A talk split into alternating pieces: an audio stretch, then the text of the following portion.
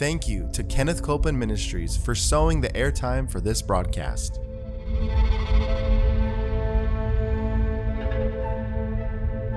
There's enough power in every sick room and in every hospital room to raise up that sick one that may be describing you. Yes, You yes. may be in a sick room.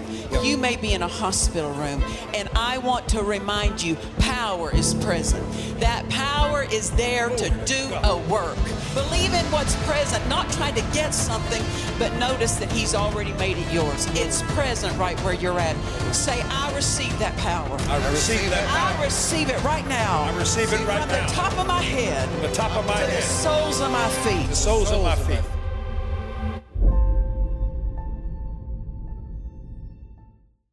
Welcome. We are so glad you're joining us today. Thank you for taking the time to be with us. Any time in the Word is well spent. And so we invite you to get your Bible and a notepad because we're expecting God to say things to us today. Amen. And we want to take note of what He does say so that nothing of that is lost. Um, we've been teaching out of my book called Victory Over Grief and Sorrow because throughout the episodes, many times I will allude to um, the event of my husband's unexpected homegoing. And I'll tell you and talk to you about different features of that and facets of that. But we want to know what's right thinking in the time of an emergency. What is the right response? Because our response is going to determine the outcome of things. And so we're just taking some time to teach in detail. And the good thing about it, we're not talking about grief and sorrow, we're talking about victory over it. Amen. Amen. And so uh, when we know what the word says, then we keep the door closed to grief and sorrow. I was just talking. uh, We we just had a you know a little time that we're talking with the studio audience here, and I like something that one of them said, and he said, you know, grief and sorrow because we've said this, grief and sorrow can be experienced at the time of someone's homegoing, that that spirit of grief or sorrow will try to get in, or just when. Um, Something goes differently than you wish it to. Whether it was a lost business, a lost marriage, a a lost home, something that is different than what you planned. But he was talking about just sometimes in our own lives, we make decisions that we wish we hadn't made. And grief and sorrow will try to push you down at that time. We're redeemed from all of it. We're redeemed from all of the past. The past. And the devil is a master at working on the spots mm-hmm. that he knows would try to trip up someone if we're not if we're not thinking in line with the word. Satan is the accuser of the brethren. And he's not going to accuse you with something that doesn't pertain to you. He's going to accuse you with something of your past, um, a weakness, a fault, a failure. When the, the reality of it is, no one's failed God like him. no one. No one ever has failed God like he failed God. And so uh, the good thing is, we're redeemed from our failures. And uh, Jesus bore all griefs and sorrows so that we're not living under a cloud of the past, cl- living under the cloud of an event, living under the cloud of something that turned out differently than what we wished because Jesus bore it. Amen. Isaiah 53, verse 4 says, Surely he has borne our griefs and carried our sorrows. Why? Because He knows that we can't fulfill what we're born for, trying to carry grief and sorrow with us. Trying to carry the grief of an event, the sorrow of an event, the grief of the past. You know what Paul said? He said, Those things, he said, they're behind, I forget them. Why? So I can press forward. Um, you have to remember, Paul was one who helped murder Christians. So uh, he had a past that was worth forgetting. And uh, the blood of Jesus was enough. He redeemed us. I said, He redeemed us. Um, it was in October of 2013 that my husband went home to be with the Lord, but the Spirit of God was keeping us in front of that event. And uh, he said, All I want you doing is practicing peace. And so for two years, I, I emphasized that, that any thought that didn't lead me to peace, any thought that didn't arrive me at joy, I rejected it, I resisted it, I answered it, I forbid it, I wouldn't turn it over in my thought life. You have to pay attention to stay in peace. You have to pay attention to your thought life to stay in peace. You won't just float into a flow of peace. Of peace. You have to choose the flow. With every day, you choose it. And uh, once you make the right choice and become skillful, the choosing is so easy. Right?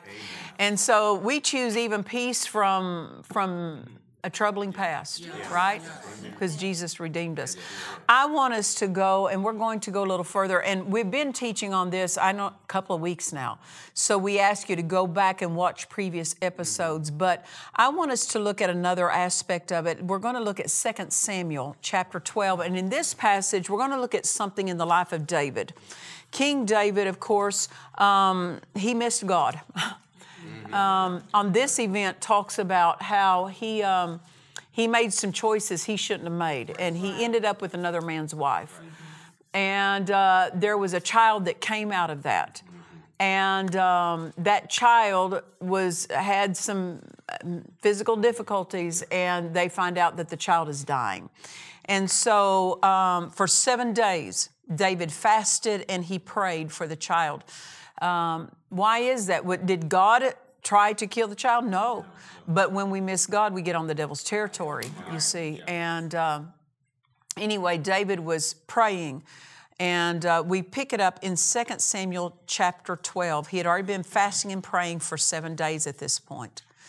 And his staff was there watching the king, uh, praying, no doubt weeping in that prayer time, no doubt um, just laying everything out before God. And it says in verse 19, But when David saw that his servants whispered, David perceived that the child was dead. Therefore, David said unto his servants, Is the child dead?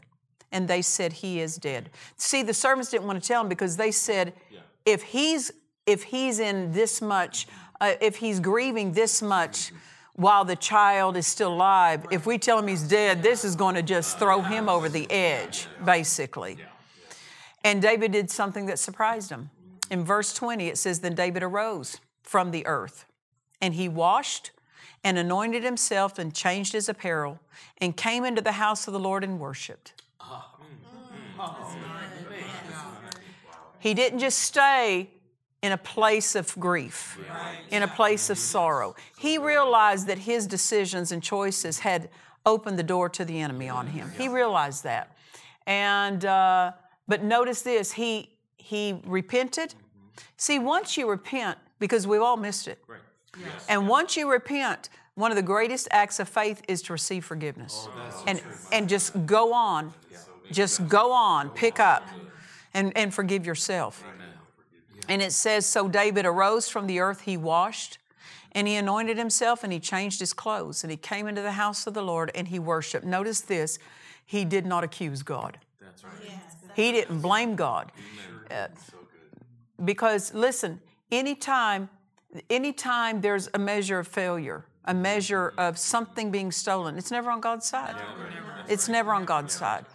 And the devil wants you to blame God because he knows that it'll injure your faith and it will it will keep you from receiving the help you need at that time. And so uh, I love this. He came to the house of the Lord and he worshiped. And then he came down to his own house. And, and listen, God didn't reject him either. When he worshiped, God didn't reject him. I don't care how you missed it. You repent, God will never reject you. Never reject you. And so he worshiped and then he came to his own house and when he required and when he required they set bread before him and he did eat. Then said his servants unto him, What thing is this that thou hast done? See, they're, they're watching this whole process and they want to know, I want to know your thoughts on this. I want to know what causes you to respond the way you're responding. He said, You did fast and weep for the child while it was alive. But when the child was dead, you rose up and you ate bread. What's that mean? You resumed living. Yes. That's right. Yes. You resumed living. Yes. In verse 22, he answers them and he said, Well, while the child was yet alive, I fasted and I wept. For I said, Who can tell whether God will be gracious to me that the child may live? Now, the thing is, if people die, that's not that doesn't mean that God isn't being gracious. Um, but he's basically saying, I'm throwing everything I know at it. And uh, verse 23 But now that he is dead, wherefore should I fast? In other words, it's not going to change anything now. Why should I fast? Why should I be depressed? Why should I grieve? It's not going to change that setting. He said, Can I bring him back again? He's saying, No. My, me getting in a wrong place, me getting depressed, me just lingering in a place of inactivity, mm-hmm. me not functioning mm-hmm. is not going to bring him back. Right. Yeah. Then he goes on, and here he tells us, I shall go to him, but he shall not return to me. In other words, I'm going to see him again, but it's not by him coming back, it's by me ending up going where he is. So, what did he do? He changed his direction.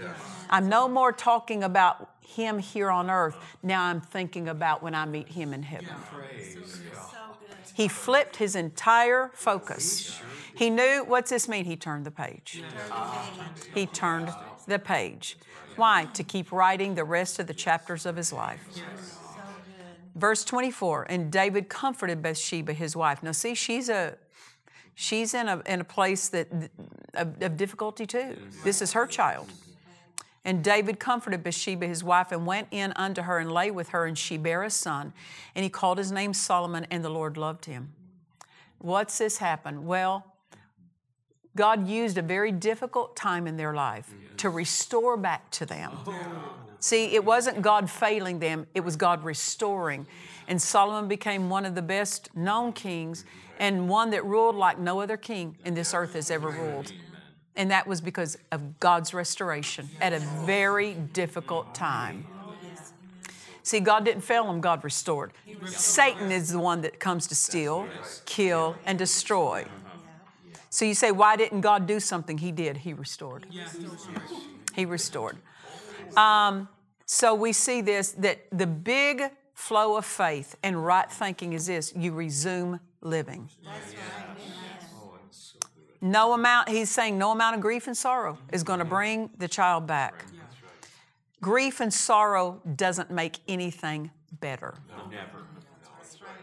It can't restore anything. And it doesn't comfort anyone. It only they only go deeper in that flow. I'm not saying you can't weep. David wept but he did not get into a flow of grief and sorrow. Amen. Don't allow the mind to touch on, look at this, and linger on. This is the thing. You can't linger in a wrong flow or a troubling, sorrowful, grieving flow um, of what might have been. Well, if this wouldn't have happened, what might have been? This, this young child would have been king. But he could not linger on what might have been for this child. Amen. Amen. Praise the Lord. Praise. See, on this earth, it looks like things are lost. To heaven, nothing's lost. Nothing's lost. Instead, do what David did pick up and go worship him for what he has ahead. Worship him for his great care. Worship him that that child's in heaven, you see. That's what he did. David didn't yield to grief and sorrow. Instead, he, cur- he encouraged himself. How did he encourage himself? Right thinking. Yes. I can't bring him back, but I can go to him. I can go to him. One day, I'll go to him. Amen. So that's what we have to find the comfort in the truth of the word instead of mm-hmm. find, trying to find comfort in feelings and emotions that don't hold lasting comfort. Amen.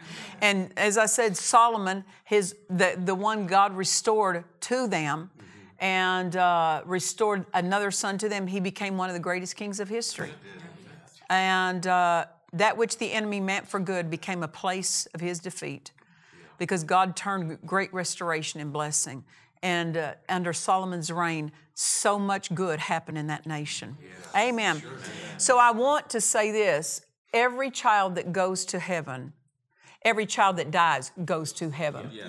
Every child. And you say, well, we weren't born again then. We didn't know anything about um, uh, about salvation. That doesn't matter. That doesn't matter because no child is accountable for their own sin. No child is accountable. There is such a thing that when a person reaches the age of accountability, is what we call it. And Paul referred to that time. He said, you know, he said, um, sin revived and I died. What was he talking about? He said, when I became accountable for my sin, that's when I was separated from God. And so any baby, any child never goes to hell. David told us where they go. He, he, he said, I can go to him. Amen. Uh, so don't ever don't ever let anybody say, well, because a child wasn't born again, we weren't born again, a child wasn't baptized. Nope, they're all in heaven waiting for you. All in heaven. Glad to see you. And I would say this if there's anyone watching and you've had abortions, nobody's mad at you. No one in heaven is mad at you. That child is waiting for you and you and and you will have that time of, of being restored to them and uh, the goodness of God. It's because of the goodness of God. So don't you ever get under it. You just anything that anything any of us have ever done. Listen, it's not just one sin that that calls for judgment. We've all done something but Jesus redeemed us. Amen. He took he paid the price so that we don't pay the price and God doesn't want you paying the price of grief and sorrow. That's right. Because it's a price you're not able to pay. Mm-hmm. That's right. Amen. God doesn't have anything to do with the premature death of a person, mm-hmm. of an adult, a child, or anything. Mm-hmm. So we have to guard our thinking at a time of emergency. Guard our thinking at a time of crisis. Yes. Amen. As I said before, for the Christian, nothing ends at the grave. Right. Nothing ends at the grave. And listen, this life is such a short flash of time. Amen. Uh, those who have gone before us, they are now part of a great company of believers who are watching you run your race.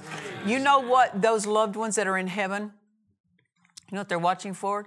They're, they're watching, are, are you running your race?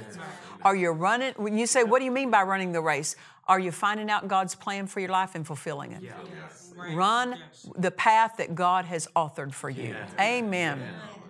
Oh. And you know what? They're involved from that side. Yeah. They're involved from that location. They're interested. Amen. Another thing that we have to remember is that how we respond needs to be an example to someone else. Because we have examples of wrong response. The world is full of examples of wrong response. Response to those who don't know what God says, who don't know what God has authored for them. And uh, God needs right examples in the earth. And so we have to choose to be a right example. You know, when my husband went home to be with the Lord, it wasn't just about me and what I've lost. It wasn't about me and what's not in my life anymore. There was a congregation I had to be mindful of. That was, he, he was such a leading role in their life. And it mattered to them. And it mattered to them what they saw of me because they would take their cues from us. Um, at that time, I had been pastoring for 22 years, and I'd had endeavored to set an example in every arena of life. Well, this is no different. They needed to see what do you do at the crisis of life? What's the example to look like? So, although I was faced with this tragedy, I was still their pastor. And I was not dismissed from being an example. Just because this tragedy struck home did not release me or dismiss me from being the example. And not only that, I refused to allow a spirit of grief get in the church. Yes, that's right. Because that, that's going to affect the future. Um, it can take it can stop the momentum of the movement of God in a church when there's wrong responses. And I decided no, no guest minister will ever come into this church and say, wow, there's a spirit of grief over that congregation. No, not going to happen. Not going to happen. I'm not going to have any guest minister come in in which he weren't invited. you know? Amen. There was a momentum of faith that was in place, and I would not, and I was protecting that momentum of faith. Why? Because that's the only way we're going to move ahead is by faith. And I'm not going to stop that faith flow.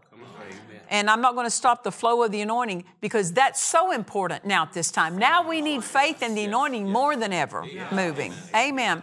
So when my kids, what I what I did uh, the day my husband went home to be with the Lord, I, t- I knew that the first people that would be at the church was our ministry of helps, mm-hmm. those who serve in the different areas of the church. They get there, our services around 10, they would get there around 8, 8.39, somewhere, different, people coming in at all different times.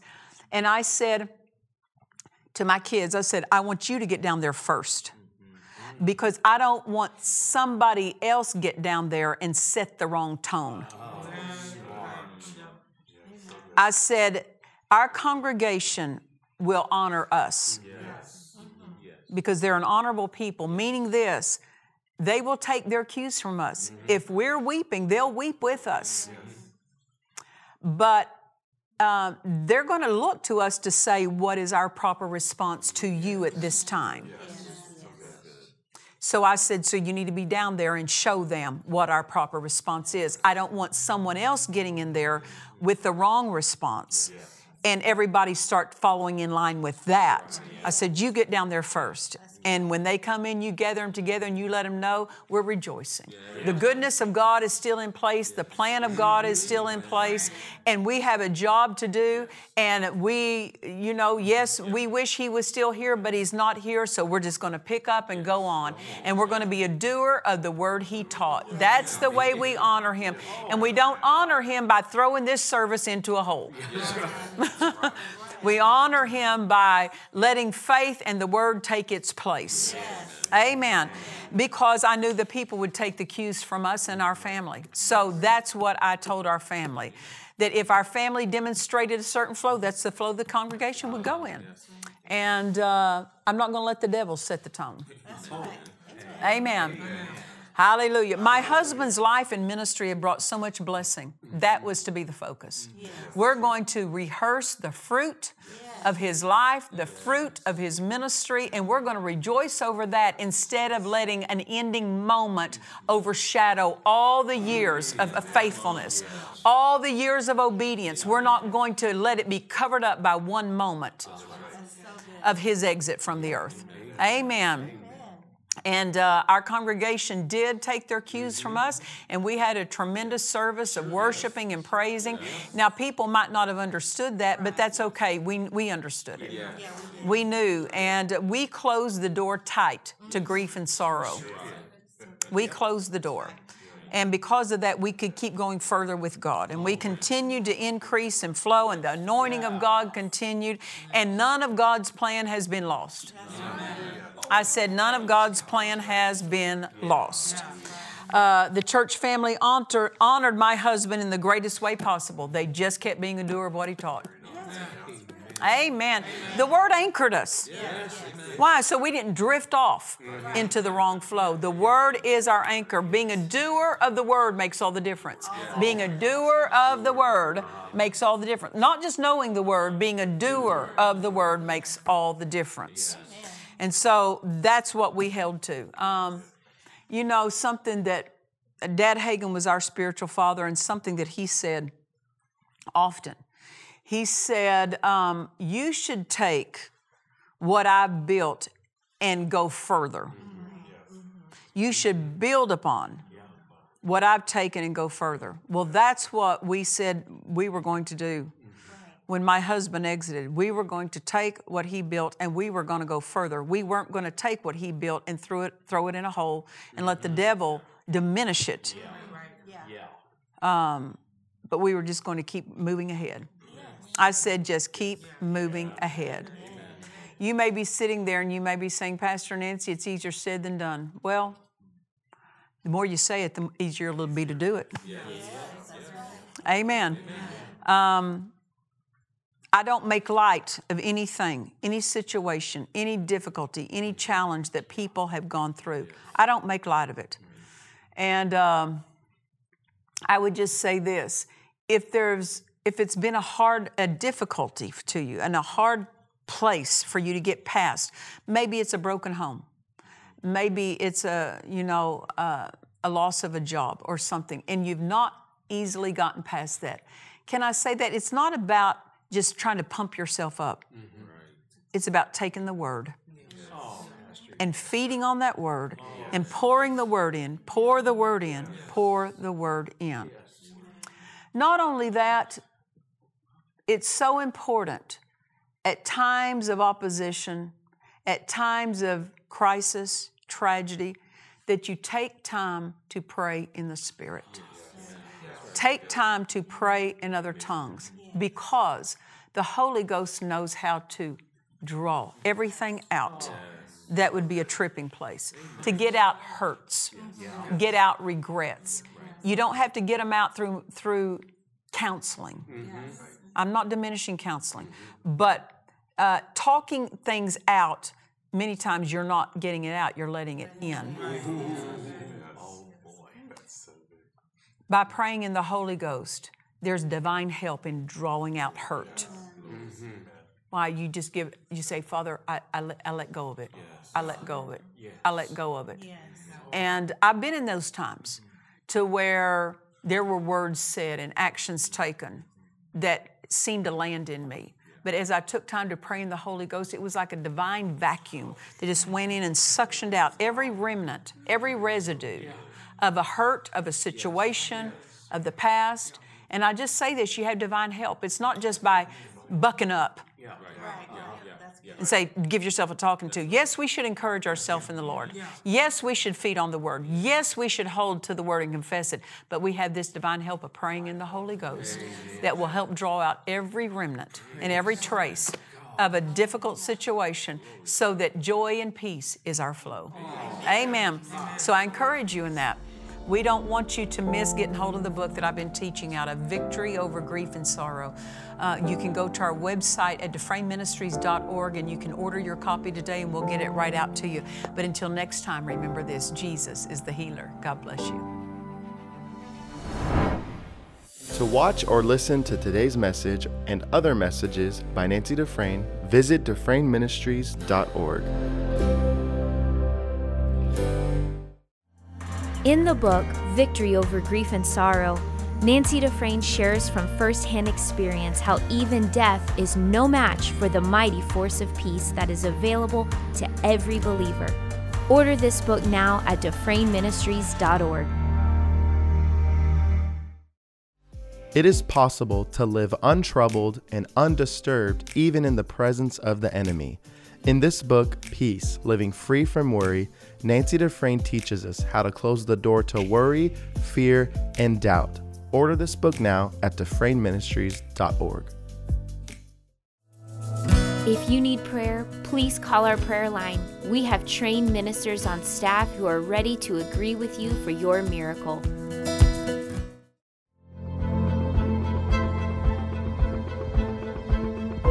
We trust you've enjoyed this message. Visit us at DufresneMinistries.org to learn of our upcoming meetings, share your testimony, submit a prayer request, or visit our online store. Thank you to the friends and partners of Dufresne Ministries for making this production possible.